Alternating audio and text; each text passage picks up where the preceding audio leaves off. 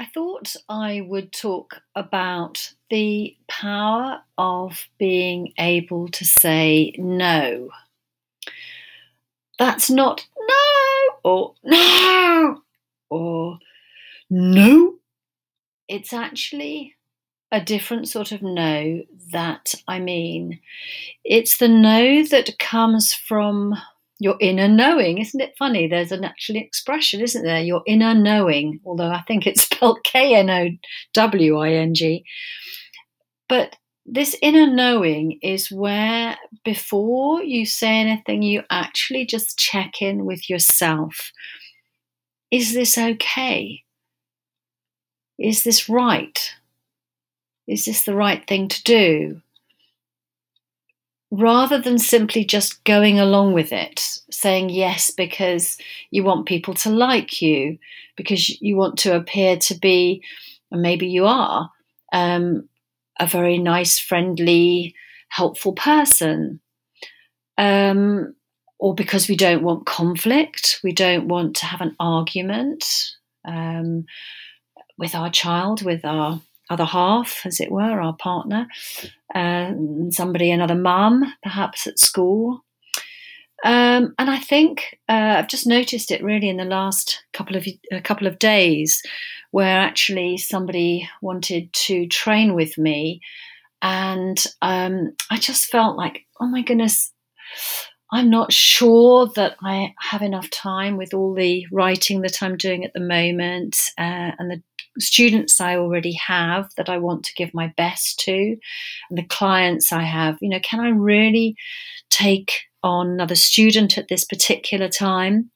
And I found it really hard um, because, you know, when somebody wants to train with me, I feel, well, I want them to train because by doing that, they then make a difference in their family, uh, the clients that they're going to have um, as they put themselves out there. So it's hard to to, to turn that down.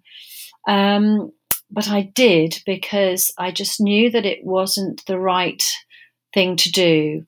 But I did need to think about it and word it, obviously, in um, in a manner that sort of is. Uh, so that it doesn't seem like I don't want to train them, but you know that it actually is just more than I can cope with at the moment. Um, but I also um, somebody in my sort of my tribe, my sort of connection with other practitioners is somebody who is a lovely, lovely person, and she will often take on clients on a pro bono basis, and she's very, very good. She's extremely experienced, extremely talented, extremely well trained. She knows so much. I'm, you know, really, really impressed by um, all the training she's done, and yet she has found it very hard to say no. And in fact, recently she had um, an injury and actually has to say no. And one wonders, doesn't one, you know, whether you know, does the body find a way of enforcing that you say no? That making may, may, gives you a situation where you have to say no, because she recently shared with us that she had actually said no to to something, and that's really fantastic to hear. And she sounded so calm about it, so um, so much in the sense of, you know, this is the right thing to say. It wasn't sort of done from like a panic, you know, no, I can't do it. It was actually just a cool, calm no. And and there's been other situations recently um, that um, you know where a mum um, felt that uh, she should take a certain sort of um, action with her her child, and um, you know everything was pointing towards one particular um, way of responding, but she really wanted um, to respond differently. And I think sometimes we just need to put in that pause. I don't know whether you'd call it a mindful pause or just, I'd say it's like a check in with ourselves. What do we need to say in this situation? Because a lot of times people um, assign that you know where you do have what we call boundary issues in in therapy where you know that boundary between sort of what is okay and what is not um, can create um, headaches and migraines. Um, and I've had a few mother mum clients where they have had migraines and yes, that has been the issue. They've said yes to everything. You know, yes, I'll do this. Yes, I'll take your child. Yes, I'll pick up your child. Yes, I'll make a cake. Yes, I'll sort out the sort of teacher's birthday present and the Christmas thing and the this and the that and the other.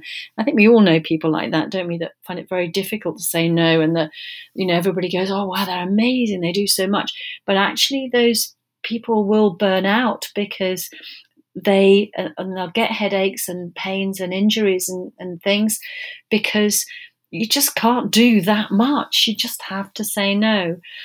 And if we don't exert our right to say no, how do we teach our children how to say no? You know, and they're going to have to be able to say no. Um, you know, to all sorts of things that we don't want them to get involved in. So I think really this um, is just a little word from me um, in all the pressure and the challenges that we have right now.